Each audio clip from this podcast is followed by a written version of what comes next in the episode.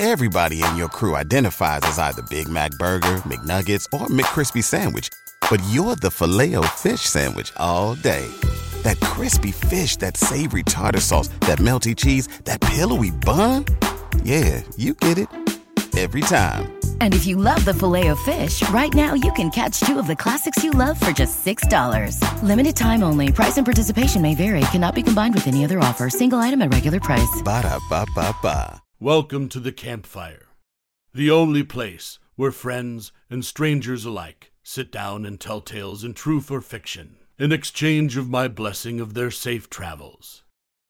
Allow me to relight the fire while you relax and listen. Make your mind wander about the reality we live in.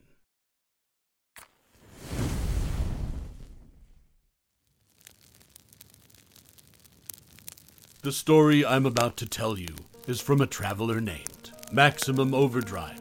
He called this one From Zanadu to Kokomo and Back. Please, allow me to tell you his tale.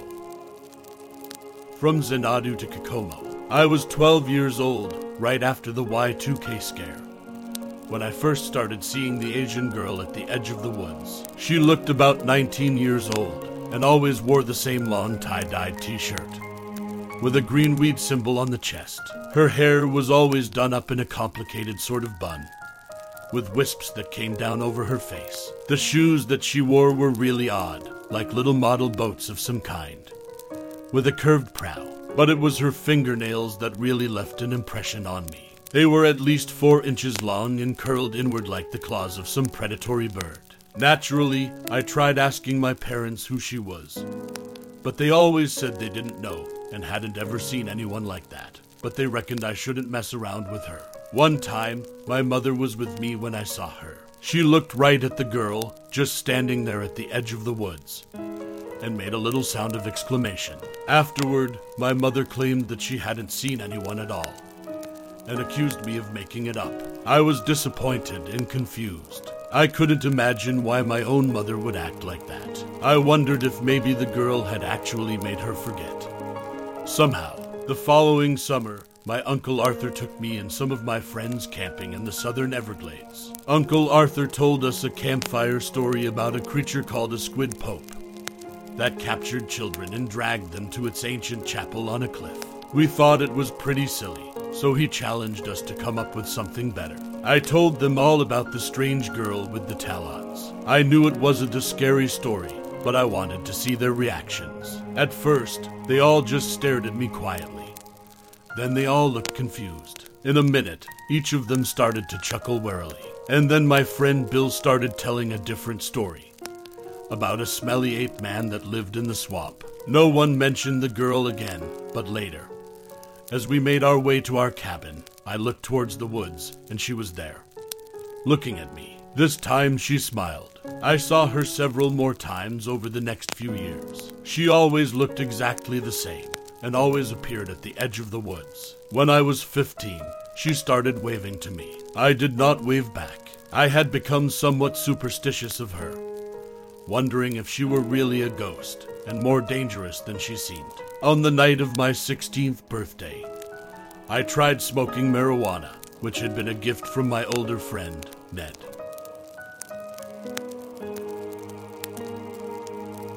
Suddenly, I became aware that I was no longer alone. The girl was standing there, right in front of me. She was smiling. For the first time, I noticed that she was actually quite attractive. She held out her hand for me to take, the long nails splayed outward. For some reason, I forgot my worries about her possibly otherworldly nature and placed my hand in that strange, taloned hand. She gripped me tightly and pulled me along into the woods. We seemed to be traveling along a path of some sort, though it was not well worn. The night was clear and the moon was full, so I could see a short distance through the trees. I thought I detected a leftward curve as we moved along. I told her my name, trying to start a conversation. She stopped and looked into my eyes, moving her body close to me. Still smiling sweetly, she laid the palm of one hand on my cheek, talons resting against the back of my head. While still gripping my hand with her other, she spoke my name softly. I felt a rush of heat in my face and other parts of my anatomy reacting to this unexpected intimacy. She giggled in a way so charming that I immediately felt that I would never fear her again. She took her hand from my cheek, laying it against her own breast, and said her own name, Magu. She turned away from me then and continued leading me down the curving path.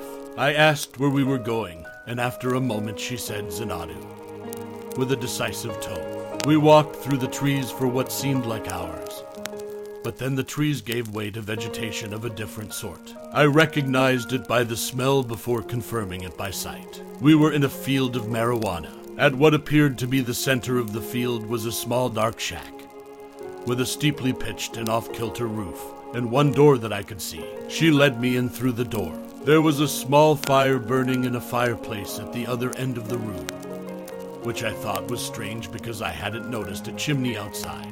Also strange was the fact that the place seemed bigger than it looked from outside. Magu asked me to sit by the fire on a low wicker stool, so I did. She let go of my hand and busied herself with some sort of task at a long, narrow table that stood against the wall. As she pulled jars of herbs down from a shelf, I looked around at the things in the shack. There was an ancient looking clay pot in a corner that I could reach from the stool.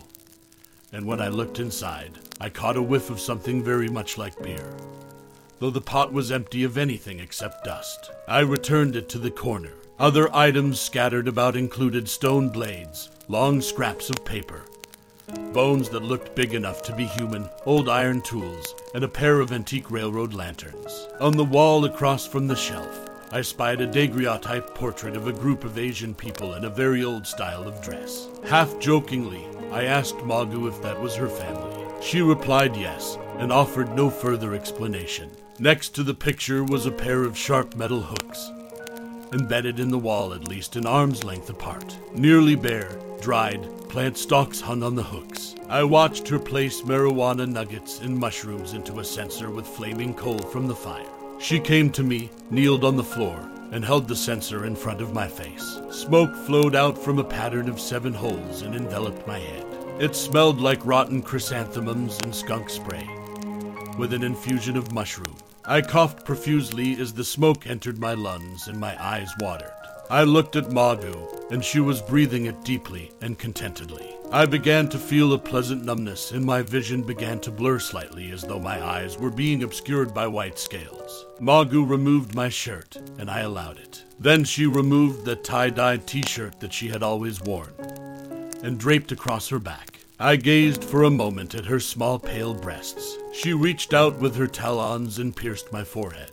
I knew dimly that I ought to be alarmed, but my numbness was so pleasant that I didn't even flinch. She drew her talons down my face, and as she did so, I noticed that she was doing the same to herself at the same time. She continued cutting us both down the center, all the way to our navels. As she sliced our flesh, her smile widened till the ends of her lips stretched back behind her ears. Her eyes had become reptilian. With unexpected strength, she lifted me up and hung me on one of the hooks. Then, by some means I did not see, she placed herself upon the hook next to me. She took my hand again. As I watched her, speechless, she began to wiggle and writhe, making a hissing sound all the while. Her face split apart, lengthwise, and a long, sinewy form wrenched itself from the husk of her flesh, sliding out finally at the slit navel. I felt my own body begin to tremble, and soon I was writhing just as I had seen Magu. Soon I found myself flopping out and falling to the floor. I tried to look at my hands, but I didn't have any. The thing that had been Magu rose up from the dusty floor in front of me, and I saw that it was a white serpent. It was large, but graceful, and had a red triangle on its forehead scales. It slithered close to my face and pressed its snout to my own. A forked tongue flicked out and gently brushed against my nostrils. I looked to my own shadow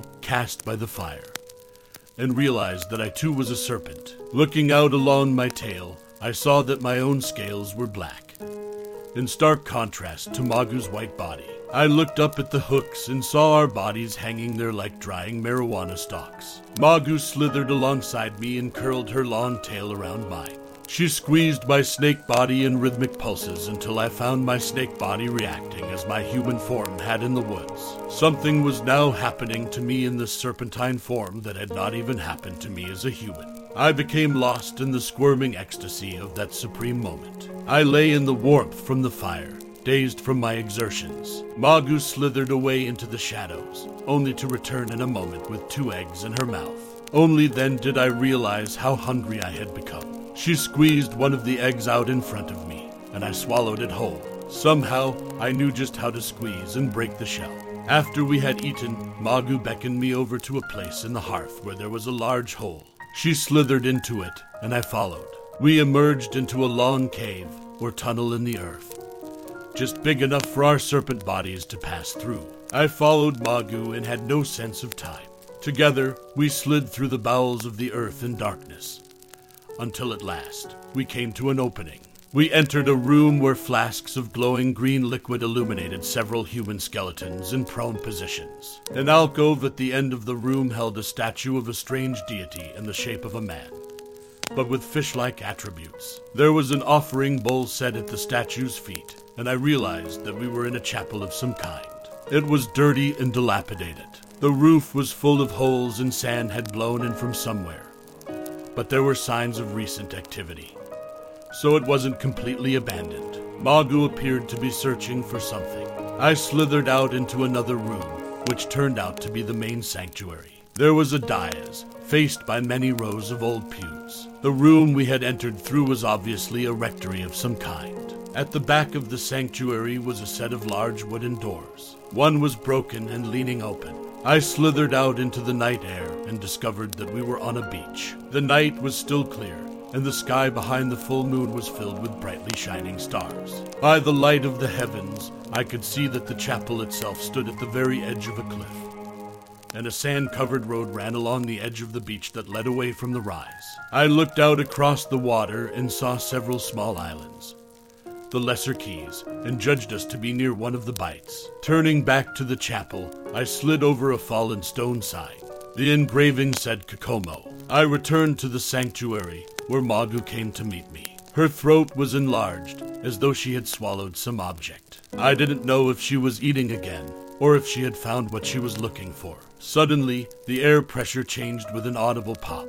Out of the rectory there stormed a terrifying monstrosity. Robed in black cloth, with tentacles and claws. A blood redhead in the shape of a bishop's mitre. It roared as it rushed toward us. I recognized this creature from my uncle's story. It was the Squid Pope. A slimy appendage darted out and grasped Magu. Instinctively, I struck and felt fangs I had not known that I had sunk into the pulpy flesh of the monster. It shrieked and flung me aside. My back collided with one of the moldering pews which broke under the force, and I collapsed behind it. I shook off the pain and tried to go after the monster again. It disappeared back into the rectory. What's the easiest choice you can make? Window instead of middle seat? Picking a vendor who sends a great gift basket? Outsourcing business tasks you hate? What about selling with Shopify?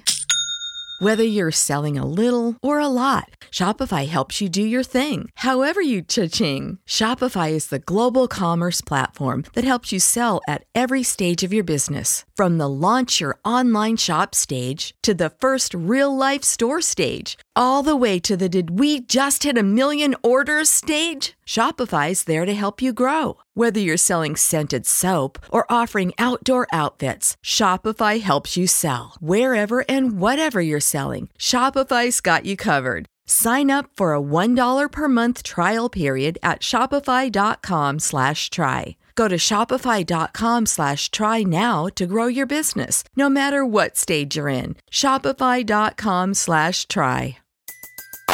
Everybody in your crew identifies as either Big Mac Burger, McNuggets, or McCrispy Sandwich. But you're the filet fish Sandwich all day. That crispy fish, that savory tartar sauce, that melty cheese, that pillowy bun. Yeah, you get it every time. And if you love the Filet-O-Fish, right now you can catch two of the classics you love for just $6. Limited time only. Price and participation may vary. Cannot be combined with any other offer. Single item at regular price. Ba da ba ba ba. With Magu clutched in its abominable claw, As I darted after them, I arrived just in time to watch a bizarre glowing door slam shut and vanish. I didn't know what to do. I waited there until dawn, which may have been my undoing. As the sun rose, I slipped back into the underground hole and slithered back through the cave tunnel all the way back to Xanadu. Alone. Once I arrived again at Magu's shack, I was able to return to my human body by crawling inside and pulling myself off of the hook. The wound that had released the serpent healed automatically, although it left a very faint scar. I tried to go home after that, but I found that I am no longer able to go beyond the woods. I can walk to the very edge, just so long as some shadow of the trees touches me. But there is some magical force that now prevents me from going further. I live in the shack now. Whenever I'm hungry, I find mushrooms to eat, and sometimes oranges or other good things are growing in the woods. But mostly I'm just not hungry. I couldn't bear to see Magu's dried husk on the wall every day. So I buried it behind the shack. I have written everything that happened on a scroll of paper from the shack, which I am placing in the beer pot and leaving at the edge of the woods. If someone finds it, I hope they will tell my family. Tell them that I'm alive in Xanadu and that I'm sorry. Now, that was the end of my tale. I hope you enjoyed yourself, listening while escaping the world you live in. That is all for today. Safe travels and a blessed day.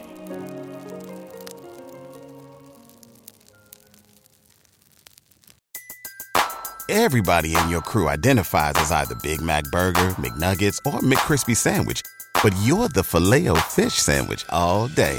That crispy fish, that savory tartar sauce, that melty cheese, that pillowy bun. Yeah, you get it. Every time. And if you love the Filet-O-Fish, right now you can catch two of the classics you love for just $6. Limited time only. Price and participation may vary. Cannot be combined with any other offer. Single item at regular price. Ba da ba ba ba. When you visit Arizona, time is measured in moments, not minutes. Like the moment your work stress disappears as you kayak through the canyons. Or the moment you discover the life changing effects of prickly pear chocolate. But nothing beats the moment you see the Grand Canyon for the very first time. Visit a new state of mind. Learn more at hereyouareaz.com.